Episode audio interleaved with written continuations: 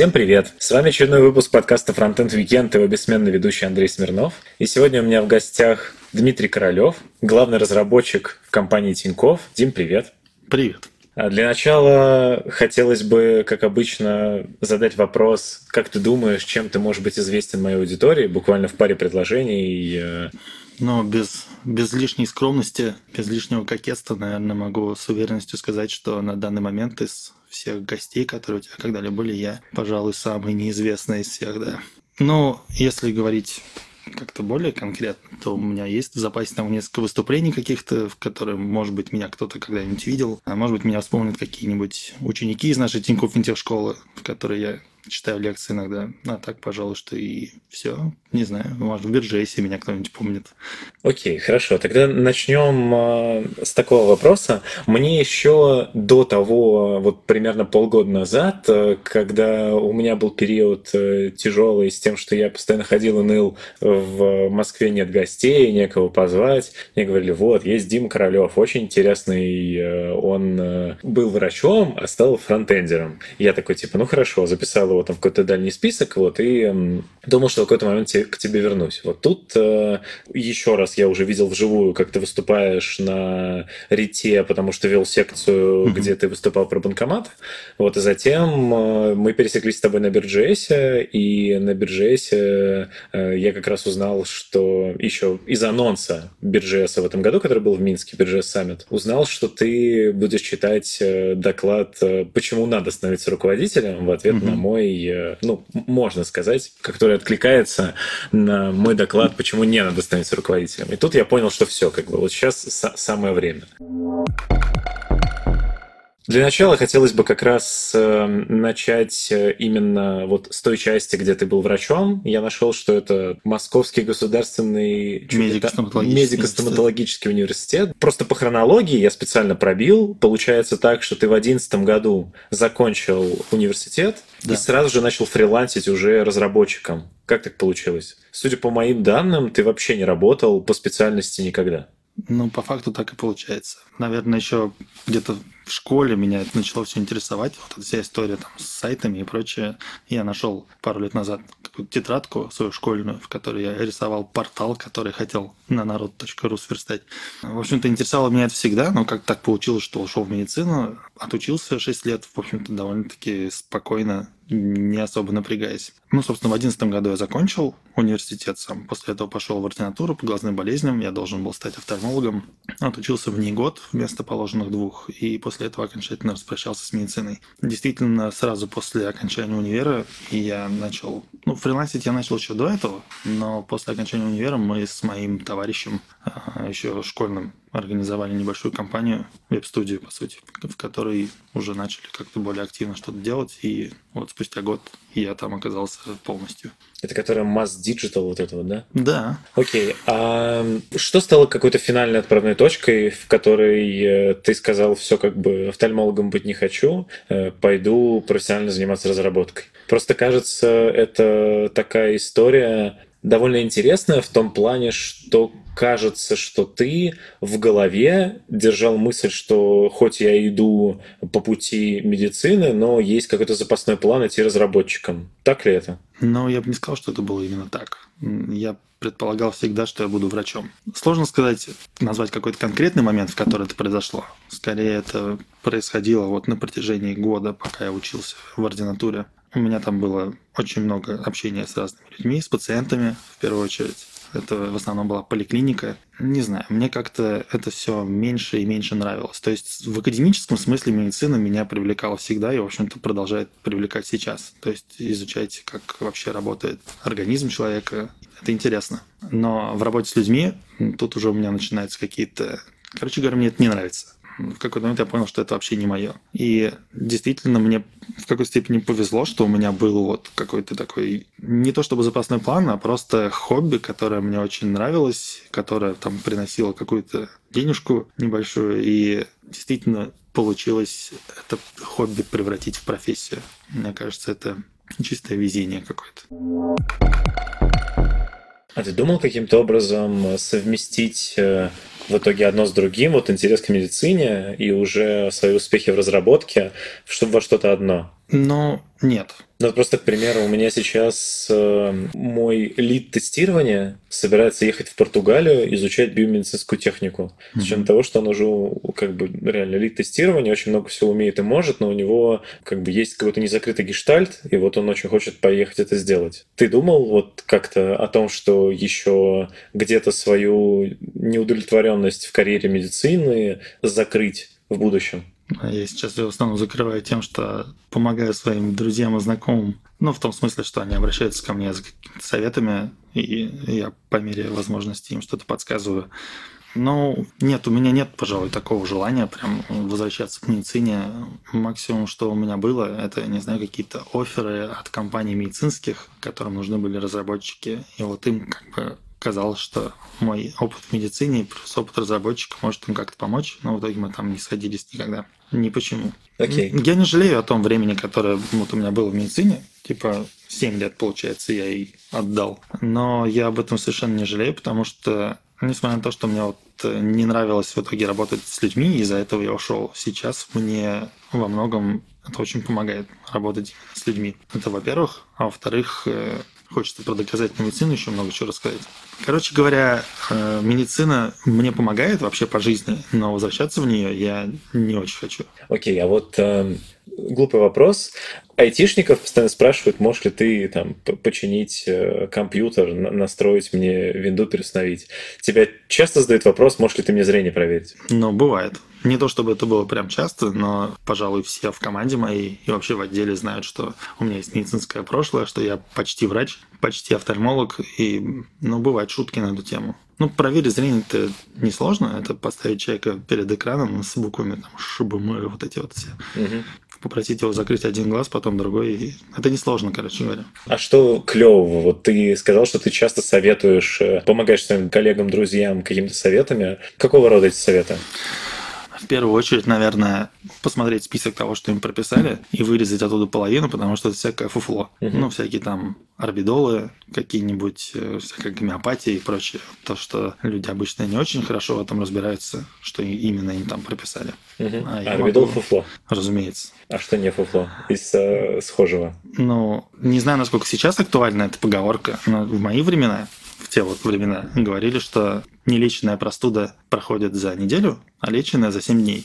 Ну, то есть она как бы особо не лечится. Что сейчас можно принимать? На самом деле самое лучшее, что можно сделать, это прививаться заранее. Это тоже не гарантия, но это, по крайней мере, снизит риски как заболеть, так и осложнений каких-то.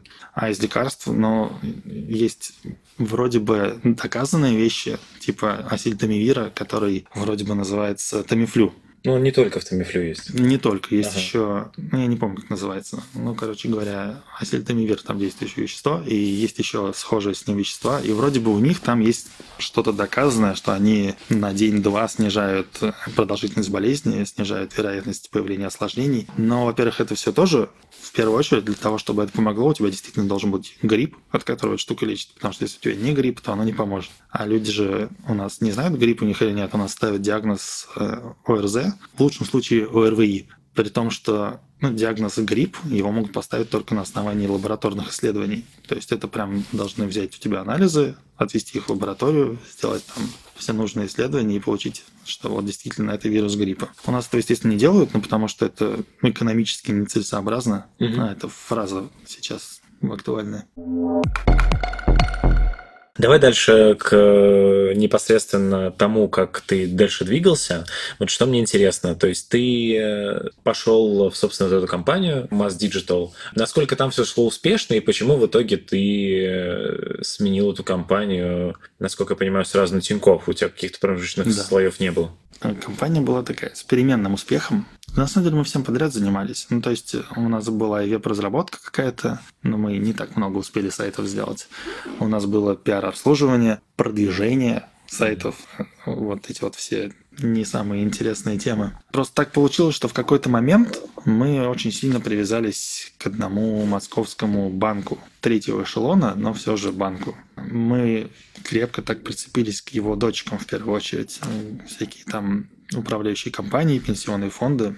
Мы делали для них сайты, мы делали для них пиар-обслуживание. Пиар-обслуживание было в духе продвинуть какого-нибудь их директора там, на РБК, чтобы он там выступил пару раз. Но, в общем-то, так получилось, что мы прям львиную долю наших доходов получали от них, и в какой-то момент у этого банка отозвали лицензию, у всех его дочек отозвали лицензию, и... Ваши дела были плохи?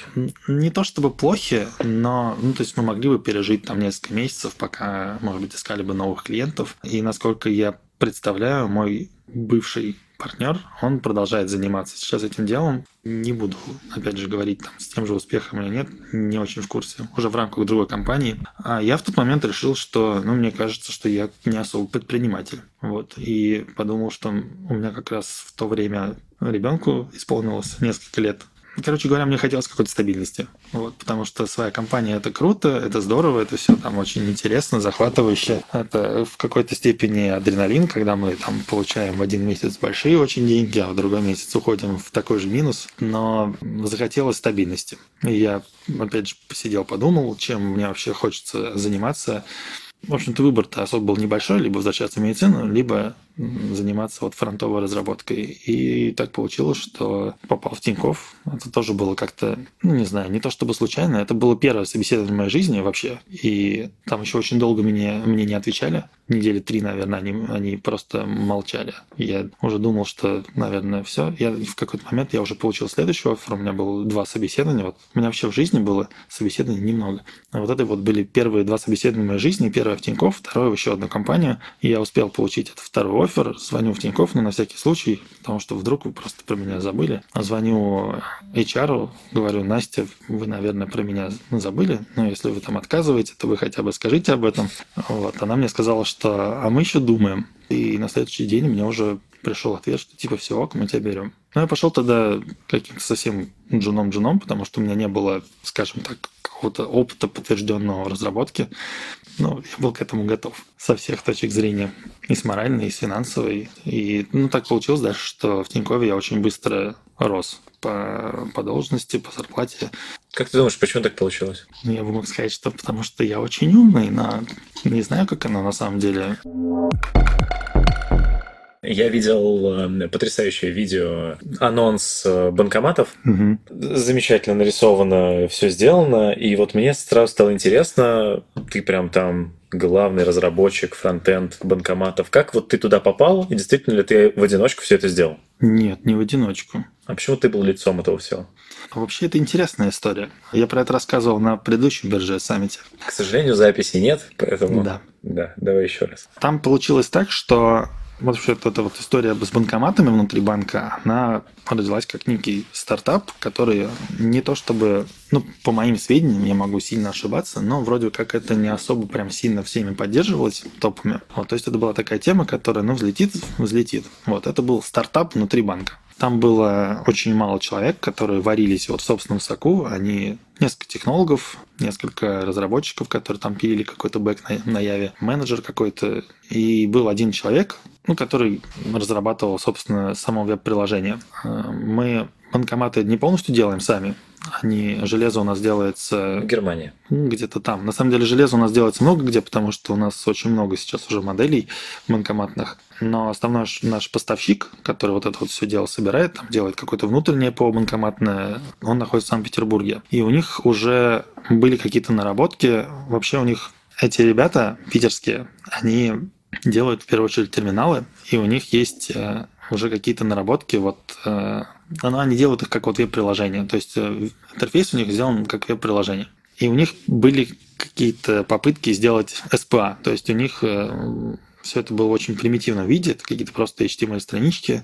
Надеюсь, ребята, которые там работают, тоже послушав это, не сильно обидятся на меня. Но у них были попытки делать какое-то SPA красивое, и вот эти вот попытки взял этот человек из нашей компании, попытался оформить их во что-то более приличное, но у него не получалось, короче говоря. Я не знаю, насколько он хорош как именно фронтендер, он вроде как не особо даже фронтендер, возможно, в этом дело. Короче говоря, разработка вот этого веб-приложения, она не пошла. Там все было очень плохо, там было огромное количество багов, оно постоянно зависало, падало, при том, что уже нужно было выпускать эти самые банкоматы, уже нужно было как-то что-то с этим делать. И так получилось, что как раз на этот период наложилась моя история с тимлидством моим первым. Tinkoff.ru непосредственно. Как раз в этот период у меня там были проблемы, что я там не понимал, что я, кто я, вот это вот все. И подвернулась возможность для меня вот уйти в эти самые банкоматы. По сути, я там был вторым разработчиком, задача которого была в том, чтобы все переписать. То есть сделать так, чтобы там все было по красоте, чтобы оно работало, по крайней мере. Тот парень, он ушел через какое-то время. Возможно, если он это послушает, для него это будет сюрпризом, но за пару недель до увольнения своего. И ты стал первым разработчиком? Я стал единственным разработчиком. Нет, на самом деле нет. К этому моменту я выцепил из другого проекта еще разработчик. Я сделал его своим лидом. Это как? Он уже был вот на том проекте, откуда его выцепил, он был лидом. Ну, это как, скорее, больше была не административная должность, а в первую очередь именно как, не знаю, технический лид или просто как лид разработки. Ну, вообще человек, который отвечает там за код. И ты пришел к нему и сказал, будь моим лидом. Ему нечем было заняться. Он буквально не понимал, чем ему даже заняться, потому что его проект у него отжали. Ну, это отдельная история, но по сути, так и есть. Там другая команда взяла его проект себе, а его с этим проектом не взяла. Вот. Ему было не очень понятно, чем заниматься. Он там месяц пробыл в отпуске, и после того, как он вернулся, ему было предложено, типа, давай ты пойдешь вот в банкомат и будешь там лидом. Ну, потому что я совершенно не хотел быть лидом. Вот. И в какой-то момент мы с ним остались вдвоем. После этого взяли еще пару разработчиков, нашли. И в итоге там... Ну, на пике, получается, команда была 4 человека. На мне было переписывание всего этого дела. Архитектура, наверное, можно так сказать. Возможно, по этой причине меня там снимали. Ну, вообще, я там как-то больше всех светил своим лицом. Ну, то есть, получается, команда была сильно больше, чем вот 4 человека, представленные в видео. Это, насколько я помню, аналитик, дизайнер, тестировщик и вот ты как фронтендер. Да. Команда была, ну, не то, что прям сильно больше. На тот момент, получается, нас было... Когда делался этот видеоролик, нас было то ли 3, то ли 4 разработчика фронтовых, плюс несколько... 2 или 3 человека разработчиков бэка, пара тестировщиков, ну и плюс, естественно, нельзя забывать о там всяких наших девопсах и менеджерах, и дизайнере. Дизайнер был один, да. Команда была большая. Правильно ли я понимаю, что ты уже над банкоматами не работаешь? Ты, когда вот еще какие-то перетурбации случились у тебя внутри Тинькова, и ты стал там тимлидом какого-то рода, ты уже тимлид не банкоматов? Нет, не банкоматов. На самом деле между этими событиями, между моим покиданием банкоматов и становлением тимлидом был еще один этап. Вообще, да. Моя история в Тинькове, она получается... Я сменил, наверное, 6 или 7 разных проектов. Как-то так получалось, что я приходил в проект, мне давали какое-то задание, которым я в основном занимался либо один, либо там в паре с кем-то. Я это делал и шел дальше. То есть я на платформе сделал так несколько проектов в одиночку, но не в рамках там команд на Tinkoff.ru. Платформа — это Tinkoff.ru. После этого мне вот дали команду, после этого я ушел от них в банкоматы, после этого я ушел в другую команду, занимался там тоже архитектурными вопросами. После этого я ушел в ипотеку лидом, и после того, как нашу ипотеку закрыли, я ушел в еще одну команду снова лидом. Много чего у меня было. Глупый вопрос. Ипотеку закрыли, то есть Тинькофф больше вот этой вот странной вещью, когда он пытается через каких-то агентов давать людям ипотеку, он больше не делает. Мы были ипотечным брокером, да. Да-да. Но это... почему странная вещь? Это не странная вещь, это была вполне себе нормальная вещь. Проблема была в том, что государственные банки не хотели подключаться к нашей системе. У них и так все было хорошо.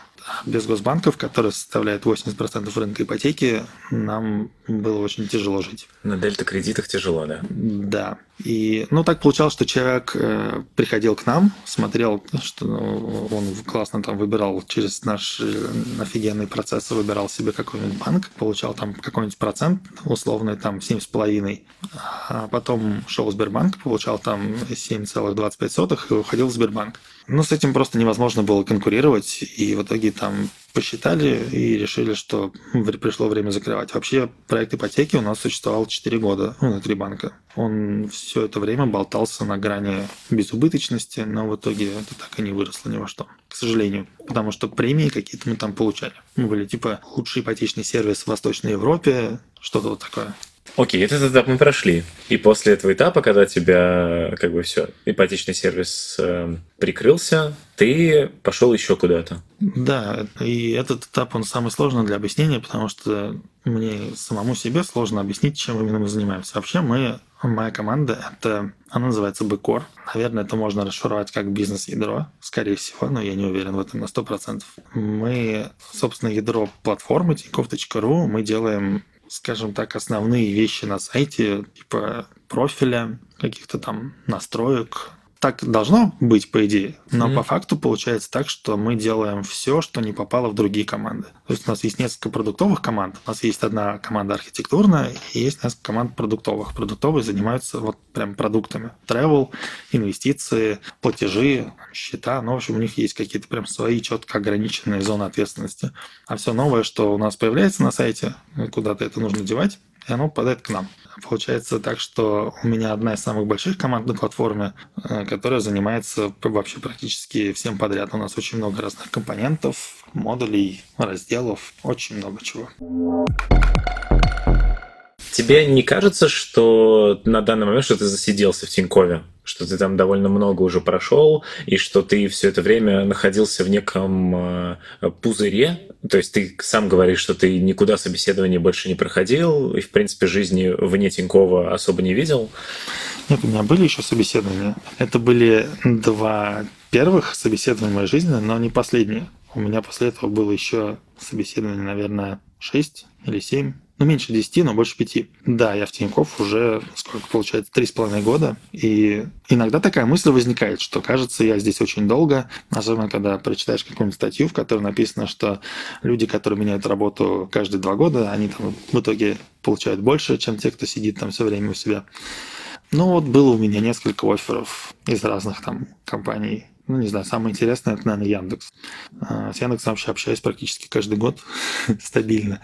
2 года назад, год назад, вот сейчас тоже в апреле общались. Короче говоря, какие-то офферы есть, и я вроде как... Ну, я не избегаю HR-ов, я с ними там разговариваю, они мне пишут, я им отвечаю. И иногда это доходит до собеседований, иногда это доходит до офферов, но как-то так получается, что я все равно остаюсь в Тинькове, потому что мне кажется, что в Тинькове у меня есть возможность развиваться в том направлении, которое мне нравится. Вот хотел я быть фронтендером, пришел в Тинькофф, стал фронтендером. Захотелось мне, после того, как меня сделали лидом, и мне не захотелось быть лидом, мне захотелось заниматься разработкой, я пошел и стал заниматься только разработкой. А сейчас хочется мне быть, ну, хочется мне руководить командой, и я руковожу командой. Я развиваюсь в этом направлении и практически не занимаюсь разработкой. В общем, мне кажется, что в Тинькове у меня есть какой-то путь, есть возможность заниматься тем, что я хочу, и мне кажется, что я там еще, ну, не достиг, скажем так, потолка. Буквально пару вопросов про выступления публичные. Пообщавшись, в принципе, в кулуарах с тобой, ты не выглядишь как человек, который прям очень сильно нуждается в том, чтобы публично выступать перед кем-то. Как ты, в принципе, к этому пришел? Мне кажется, все началось с BeerJS. Ну, я имею в виду не саммита, а как явление BeerJS.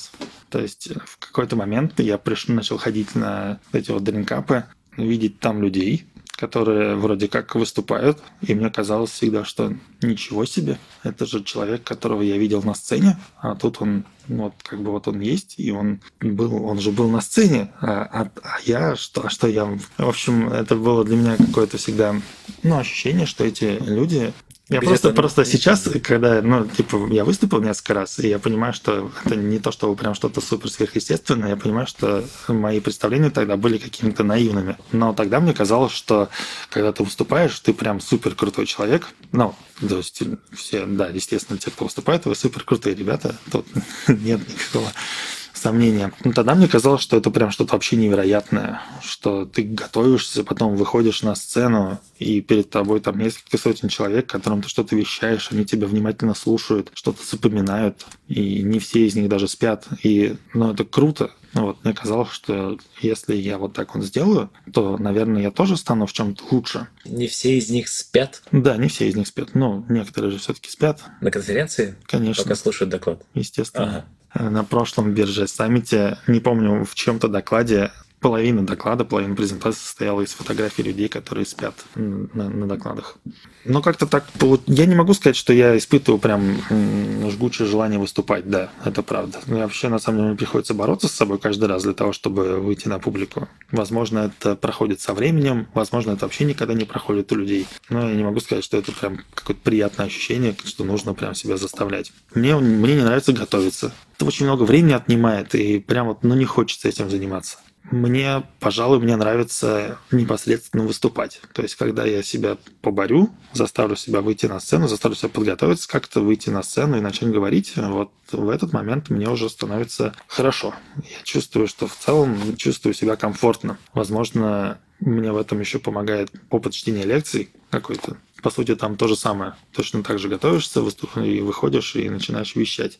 Короче говоря, мне выступать как бы и нравится одновременно, и не нравится. Есть вещи, которые меня очень в этом раздражают, и есть вещи, которые мне прям очень сильно заходят. То есть вот ощущение, когда ты читаешь доклад, прям вот рассказываешь людям, они тебя слушают, а потом у тебя все это заканчивается, они даже вопросы задают. Вот это круто.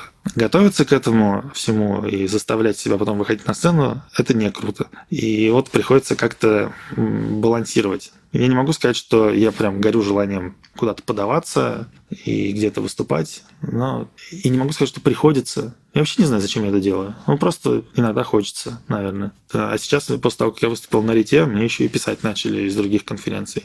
Типа, можем ли мы тебя у себя увидеть? Это так странно. Меня приглашают куда-то. И как ты на это реагируешь? Ты уже вот почувствовал себя одним из тех, кто... Селебой. Да-да-да.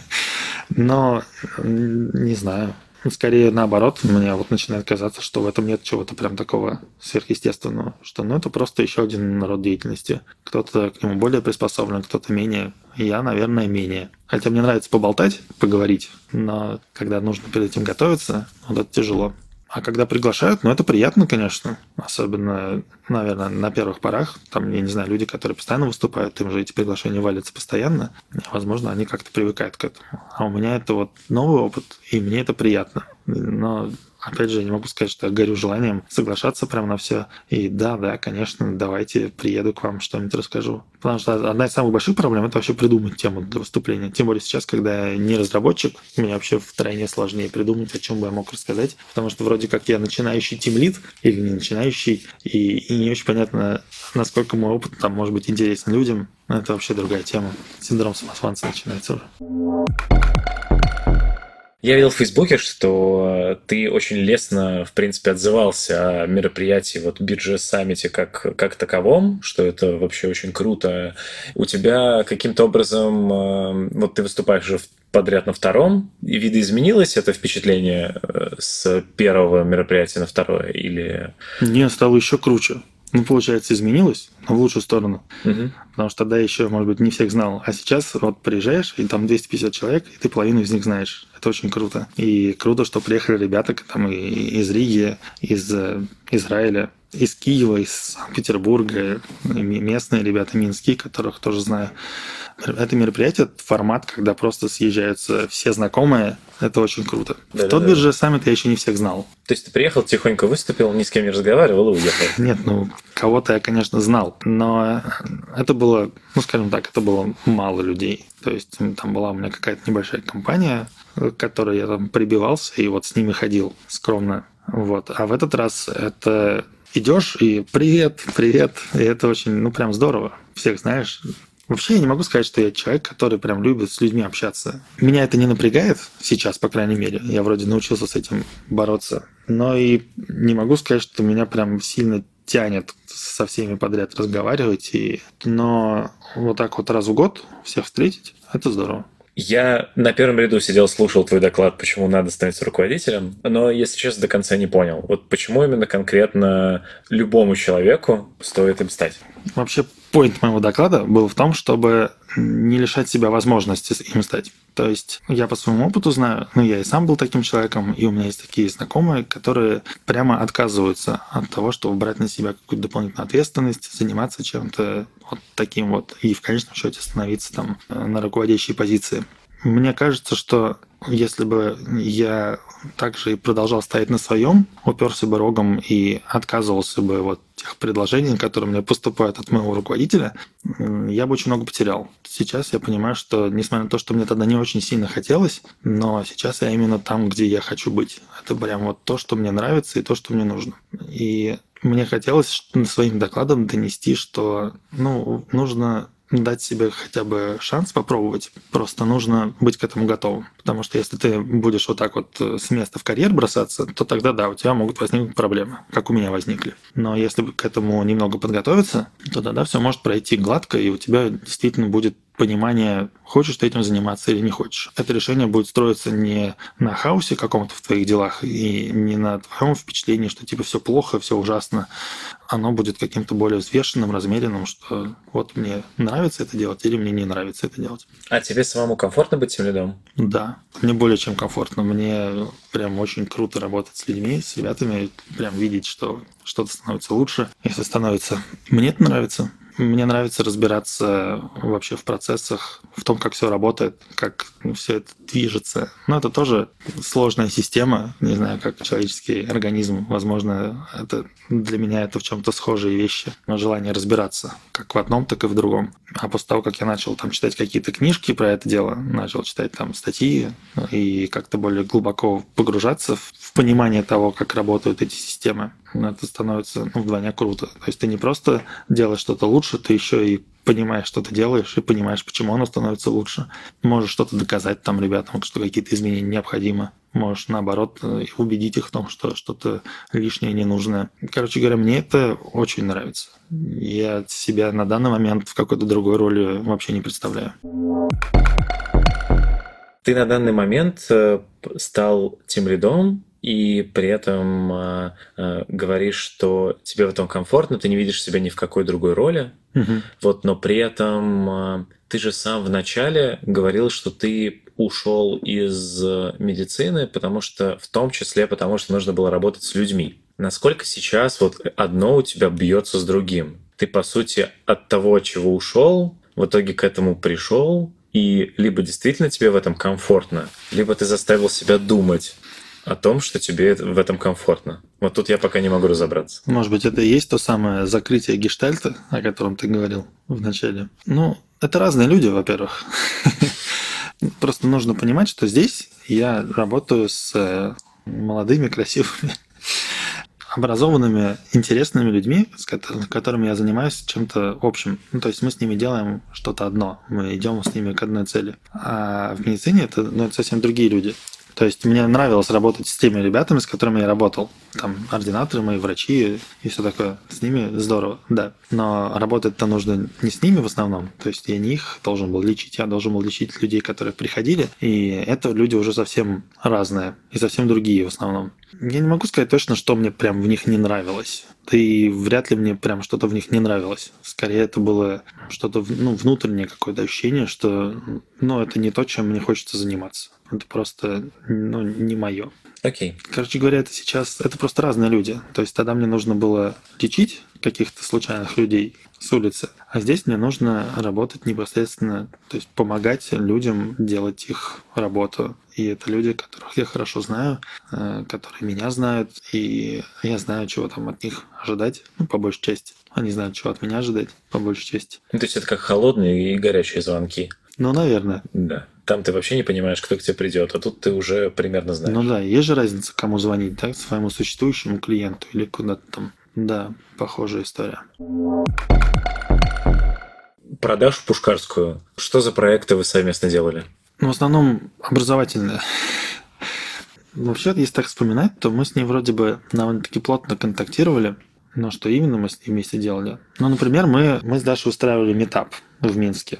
Это был СПА-митап, там выступали пара местных человек и я. Вот, мы с ней ездили, там для нас это была командировка. Ну, по большей части это было для нашего с ней развлечения. Не сказать, что из этого была какая-то прям большая польза. В рамках Tinkoff финтех-школы с ней, скажем так, сотрудничали. Она была ментором для ребят, я был там преподавателем, ну, то есть нам приходилось тоже как-то контактировать. Приходилось, нехорошее слово, как будто бы заставляли. Нет, не заставляли. Потом, вот я вспомнил. У Гугла, кажется, или у Microsoft есть такая штука, типа они делают видеоблог для разработчиков, в котором они приглашают к себе там кого-нибудь из разрабов в компании своей и там разговаривают про какие-то проекты внутренние, что там показывают, демонстрируют, все такое. Вот мы хотели с ней сделать такое, мы с ней даже записали пилотный выпуск на видео, причем это была такая серьезная история, у нас было там звукооператор, 2 оператора, кучу камер вокруг. Мы прям сидели и беседовали о библиотеке, которую я там написал для одной из команд. Но в итоге это не пошло.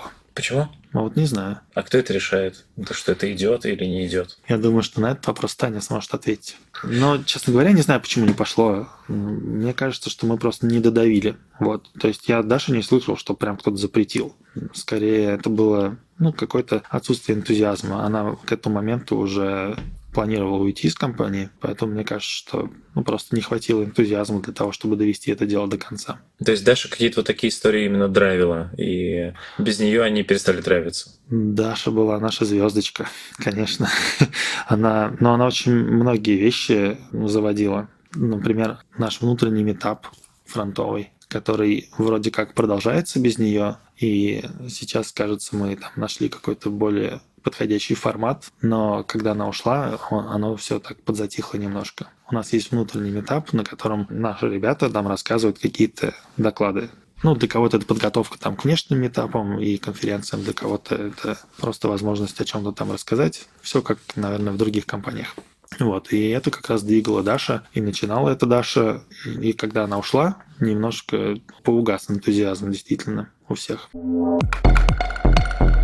Ты упомянул, что у вас есть профессиональные там видеооператоры и так далее. Угу. Каково тебе было, когда ты, казалось бы, просто будешь там выступать на РИТе, а в итоге приходится в парке кататься на лонгборде и сидеть в черных очках, отвечать на вопросы? Нормально. Только это был не лонгборд, это был стритборд. Прости, я не разбираюсь. Да, в общем-то, нормально. Но это у нас всегда какая-то такая наркомания происходит перед крупными конференциями, на которых у нас отправляются несколько человек. Сколько времени это занимает? Полдня примерно. То есть вот всех вас 4, там тебя, Таню... Там были еще Лёша, Саша, вот нас было 4. Ага, да. Вывозят в парк с огромной группой тех, кто снимает, с режиссером, и как-то там пытаются... это была не огромная группа, это было там 2 или 3 камеры, одна из которых на коптере. Это был звукооператор, режиссер, оператор, помощник режиссера, и вроде все. Это не сказать, что это была прям какая-то огромная толпа. Нет, спокойненько покатались на велосипедах, на досках, отснимались и поехали на работу дальше. Полдня это заняло. Это в будний день даже был? Да. Ага. Уже ни для кого не секрет, что в Тинькове довольно активная программа продвижения именно того, чтобы появлялось больше спикеров на различных крупных конференциях. Вот какой процент влияния в том, что ты выступаешь в том или ином месте, ты можешь назвать, что это было влияние Тинькова, и сколько влияния именно того, что тебе самому хотелось? Хороший вопрос. У нас есть деврел, Таня, которая очень активно топит за то, чтобы у нас все выступали, все подряд. Она активно ищет докладчиков. Если она краем уха только услышит, что кто-то где-то что-то хочет рассказать, просто обмолвился кто-нибудь, что я бы наверное, мог бы рассказать об этом. Таня из другого конца офиса прибежит, схватит за руку и говорит: все, ты выступаешь, через месяц, мы тебя уже снимаем, давай. И, разумеется, какая-то доля влияния ее есть, несомненно. Но я не могу сказать, что это что она заставляет. То есть все равно внутреннее желание какое-то должно быть. И когда это все начиналось, по крайней мере, мои первые выступления, Тани еще не было. Вот, и я как-то сам справлялся с мотивацией. Поэтому я не затрудняюсь как-то по процентам поделить. Она помогает, действительно, она там двигает это все, но Ну, там на Rolling Scopes я сам подался, например, без ее какого-то участия. Сам подался. Но я имею в виду, что это было без того, чтобы она прям заставила меня это сделать. На Frontend Conf она, прям убеждала меня это сделать. Тем более, что с банкоматами я уже давно не работаю, а рассказывать предполагалось именно про них. Потому что, это крутая тема, которую хотят все слышать. А рассказывать особо некому. И Дима, давай, у тебя уже там есть в запасе 3 или 4 выступления, ты опытный, иди выступай. В видео говорилось, что у Тинькова есть собственный банкомат, или как-то так. Так. Есть? У Олега, в смысле, да. Собственно, банкомат? Да нет. Но тут нужно понимать, что банкомат весит под тонну почти. И у нас есть там на 25-м этаже в подсобке банкомат, но он один. И больше инженерные службы не разрешают ставить. У Олега, я не помню, на каком этаже, вроде бы тоже там на 25-м, что ли, на 26-м офис. Теоретически он бы мог себе поставить банкомат, просто нафига ему это надо?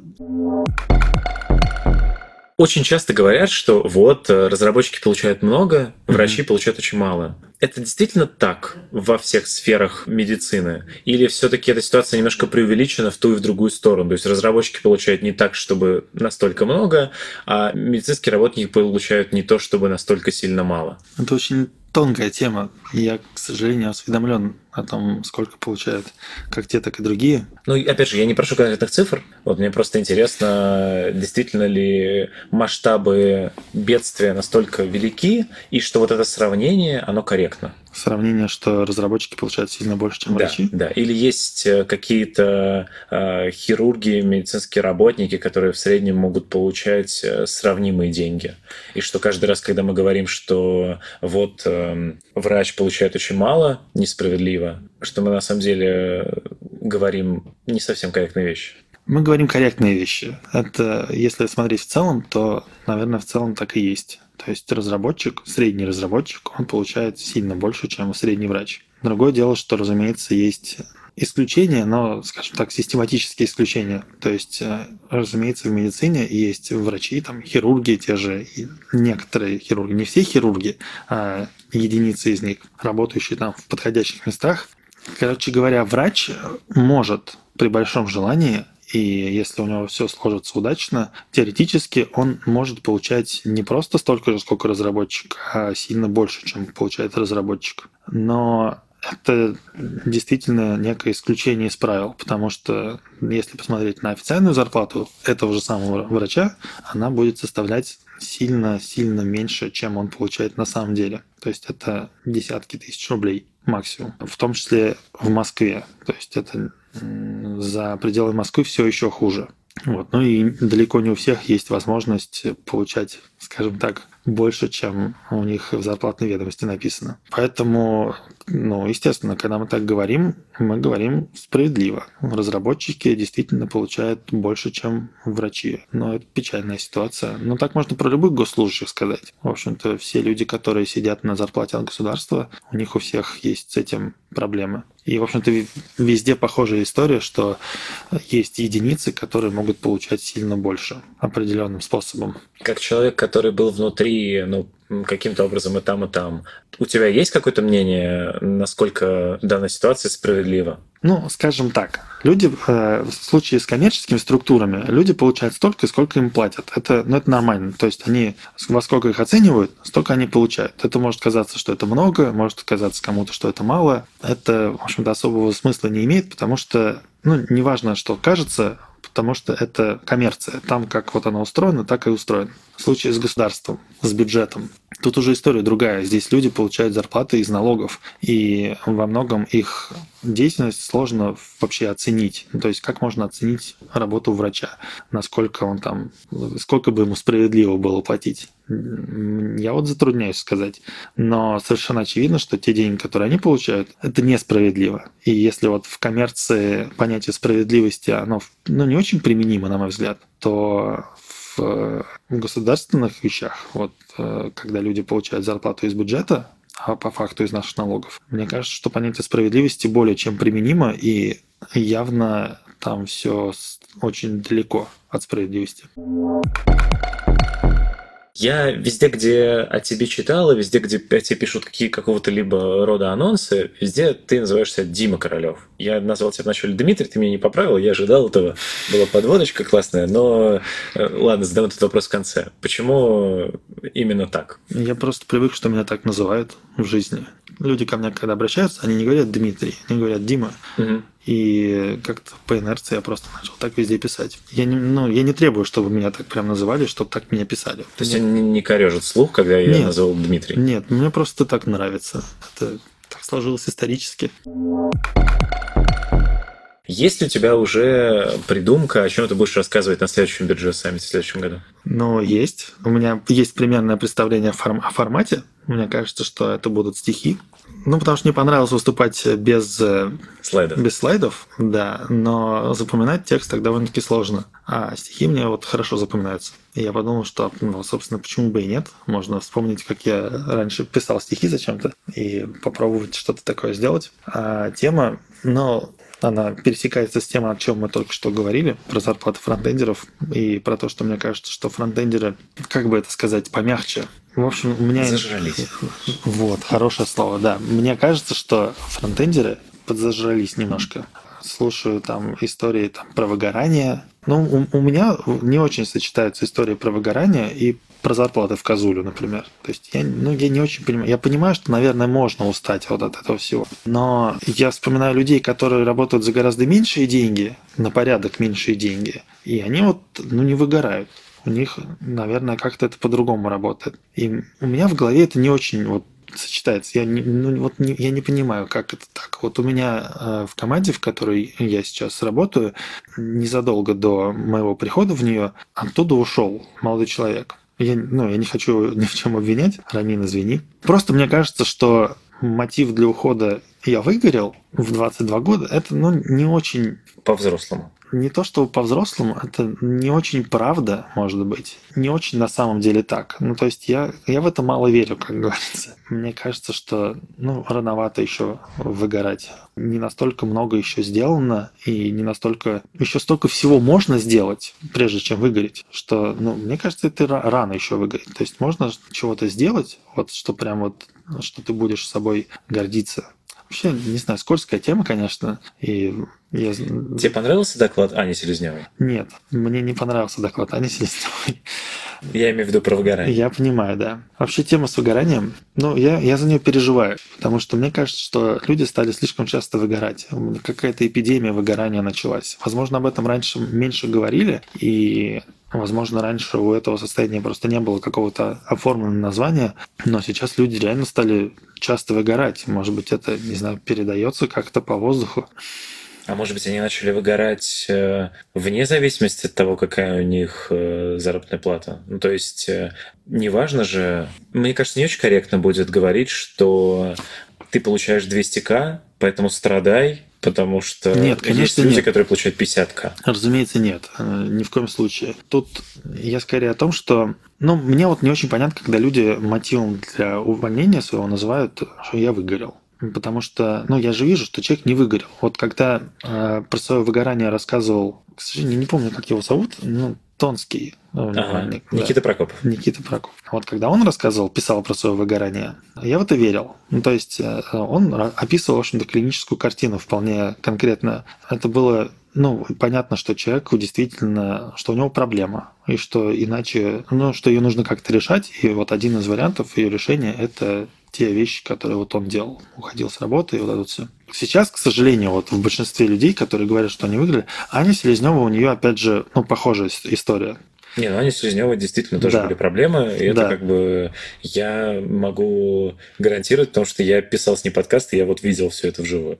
Но мне не нужно было это видеть, то есть вживую, потому что это, по ее истории, это понятно, что это все так и есть. Короче говоря, я не говорю про такие истории, потому что, разумеется, люди могут устать, они могут перегореть, они могут впасть в депрессию, и у меня у самого такие истории были. История одна, когда мне действительно было крайне все печально и не хотелось заниматься работой вообще. То есть я понимаю, о чем идет речь. Но сейчас я начинаю встречать вот это вот выгорание слишком часто. Вот когда оно стало модным. Ну, у меня возникает такое ощущение, что да, это становится каким-то модным словом. Я выгорел. Поеду-ка я отдохну. Вот у меня есть двое таких примеров живых перед глазами. И, ну, при всем уважении к этим ребятам, они хорошие профессионалы и вот это вот все. То есть никоим образом не сомневаюсь в их компетенциях и прочем, но я сомневаюсь в том, что это было действительно там, выгорание, и действительно решением этой проблемы было уволиться. Возможно, стоило с другой стороны как-то подойти к решению этой проблемы. Окей, позитивненько. Но тема такая, да, скользкая, не очень приятная, и я знаю людей, которые поспорили бы со мной, скажем так. Моя любимая рубрика «Готовим вместе с разработчиком». Вот вопрос к тебе, умеешь ли ты готовить? Я очень люблю готовить. Вот, тогда действительно поведай, как обычно, какую-нибудь либо забавную историю про приготовление какого-либо блюда, либо, в принципе, расскажи там рецепт своего самого любимого блюда. Забавные истории. Ну, у меня не было забавных историй, потому что, типа, я готовлю, и у меня получается. И в этом нет ничего забавного. Просто я очень люблю готовить. К сожалению, в последнее время не очень часто получается это делать, потому что банально не хватает времени. Но если выпадает такая возможность, и я прям готовлю с удовольствием все подряд. А вот, наверное, из любимых блюд и...